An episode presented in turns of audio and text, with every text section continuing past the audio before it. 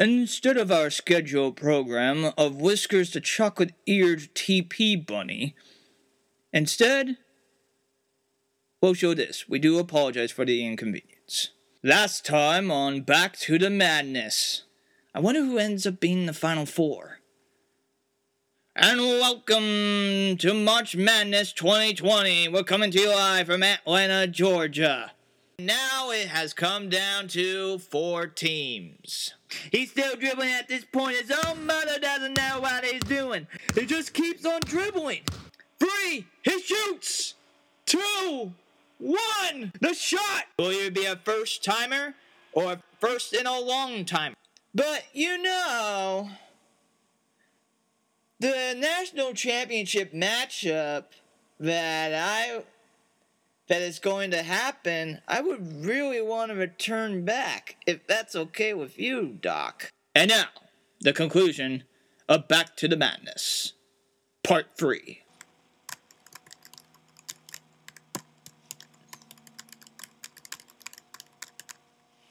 Alright, I have you all set up. You should be able to travel back. Okay, thanks, Doc. Hey, Doc. Have you ever told anyone what your actual name is? No? But I'll give you this. My initials are NCE. Huh. Okay. Well, thanks again, Doc. No problem. It's my pleasure.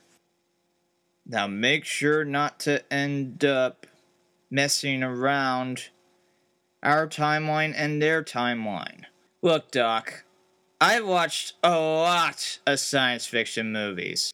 I get it. Alright. Have a great time. Alright, I will. Boom, doo. Fwam. Wow, wow, wow, wow, wow, wow, wow, wow, wow.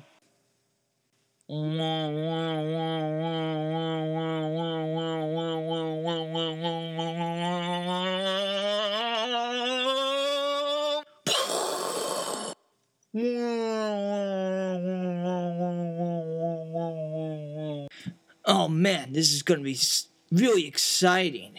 This national championship game. Ah. Wait. What does the scoreboard say? Ah, man, I missed most of the game?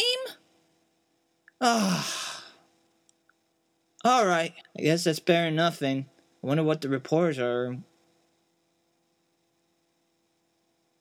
I wonder what the reporters are saying.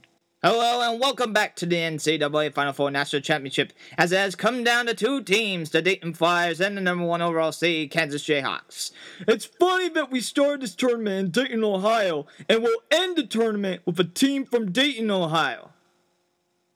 We're coming to you live from Mercedes-Benz Stadium here in Atlanta, Georgia, which been a year ago it was the host site of the lowly scoring Big Game 53. Well, this is as Atlanta you can get to a championship game. Blowing a huge lead, had a 28 free run, and we might even go to into overtime. If the pace of this game is going, a lot foul trouble by key players.